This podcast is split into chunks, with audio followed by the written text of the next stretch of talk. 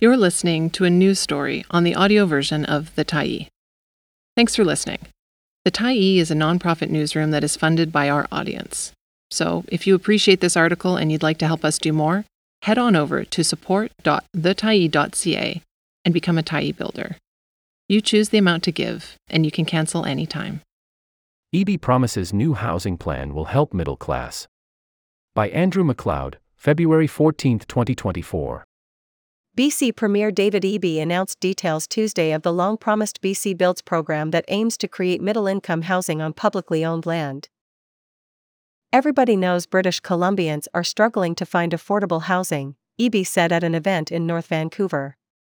We know the middle class is struggling in our province. The government has so far focused on helping people falling out of the housing market into homelessness, but too many families are paying half of their income or more on housing, he said. That hurts families and the province's economy as potential workers can't find affordable places to live. The provincial government has set aside $2 billion to use as low cost financing for the program, plus another $950 million for grants and other funding. The money will be used to build housing for rent or purchase on land that is owned by the province, other levels of government, communities, and nonprofit organizations. Rents will vary by community, and there will be funding to help nonprofits and First Nations provide at least 20% of units at 20% below the market rate. The program is targeted to households with incomes that are too high to qualify for other provincial housing programs. The aim is to create studio or one bedroom homes for households with annual incomes from $84,780 and two bedroom homes, or larger for households, making $134,410 to $191,910. Today is the first day of a brand new program, Eby said, stressing that it is one piece of a bigger strategy to address the housing crisis. The Premier made the announcement as mayors and councillors began a two day Union of BC Municipalities Summit in Vancouver on housing. The government has been talking about launching BC Builds for at least a year. Three projects are already underway through the program the 180 unit building in North Vancouver, where the Premier made the announcement, a 199 unit project on reserve land in Duncan that will also house the Cowichan tribe's headquarters, and a 33 unit building in Gibsons that will include space for a childcare facility.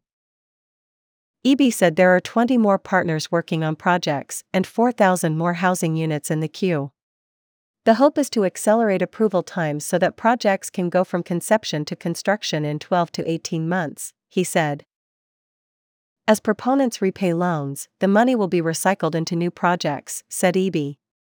With funding from the federal government or other levels of government, the program, which is modeled on ones already working in Singapore and Vienna, could be expanded, he added. North Vancouver Mayor Linda Buchanan was on hand for the announcement. It should go without saying that this is an incredible day for our community, she said. The project underway will provide housing for people like students, teachers, firefighters, and accountants that the community needs but who have struggled to find homes they can afford, she said. Talking about her own four young adult children and their friends, Buchanan said many are losing hope of ever being able to afford a home in their community.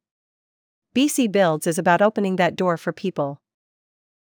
The province's press release quoted Jill Atkey, CEO of the BC Nonprofit Housing Association, saying BC Builds is another historic investment into much needed workforce housing.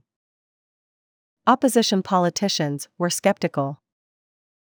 Disappointing announcement from Eby today. BC United leader Kevin Falcon wrote on the social media platform X recycling old funding for another government knows best photo op won't build new homes.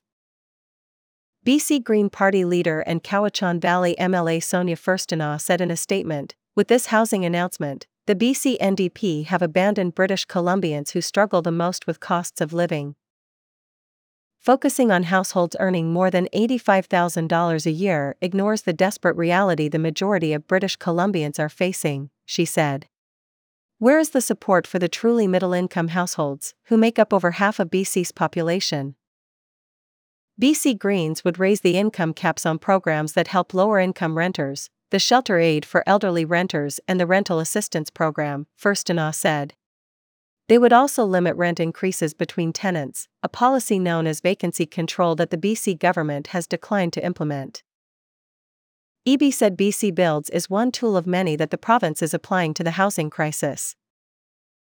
He warned against politicians and others who argue that governments should get out of the way and trust the free market to provide housing. We've seen that movie already, he said, referring to the decades when provincial and federal governments withdrew from building housing.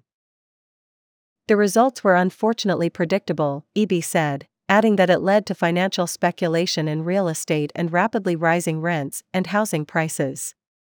We know the private sector alone hasn't been able to build the housing BC needs. BC Builds will fill a gap, he said. It will grow with British Columbians to deliver the housing they need. Thanks for stopping by the Tyee today. Anytime you're in the mood to listen to important stories written well, we'll be here. And if you'd like to keep independent media going strong, head over to thetyee.ca and click on the Support Us button to pitch in. Finally, big, big thank you to all of our Tyee builders who made this story possible.